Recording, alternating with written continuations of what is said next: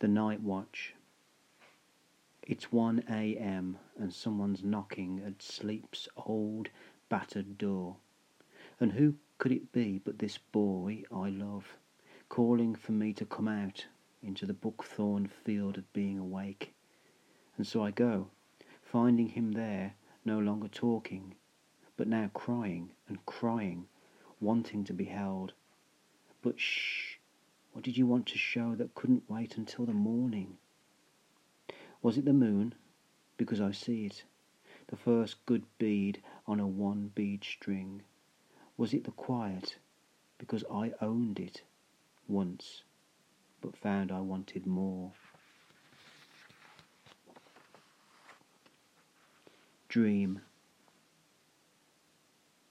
I heard him crying in his sleep, my two month old and marvelled when perhaps I should have woken him. Young, young boy, already he seemed to be drawing from his human well, sipping the taste, learning the balance that must be paid for his new hours. Son, it was always to be the case. Who'd have known we'd know this so early? I did not wake him, though he cried, but bent above his cot and talked him through his dream until he settled.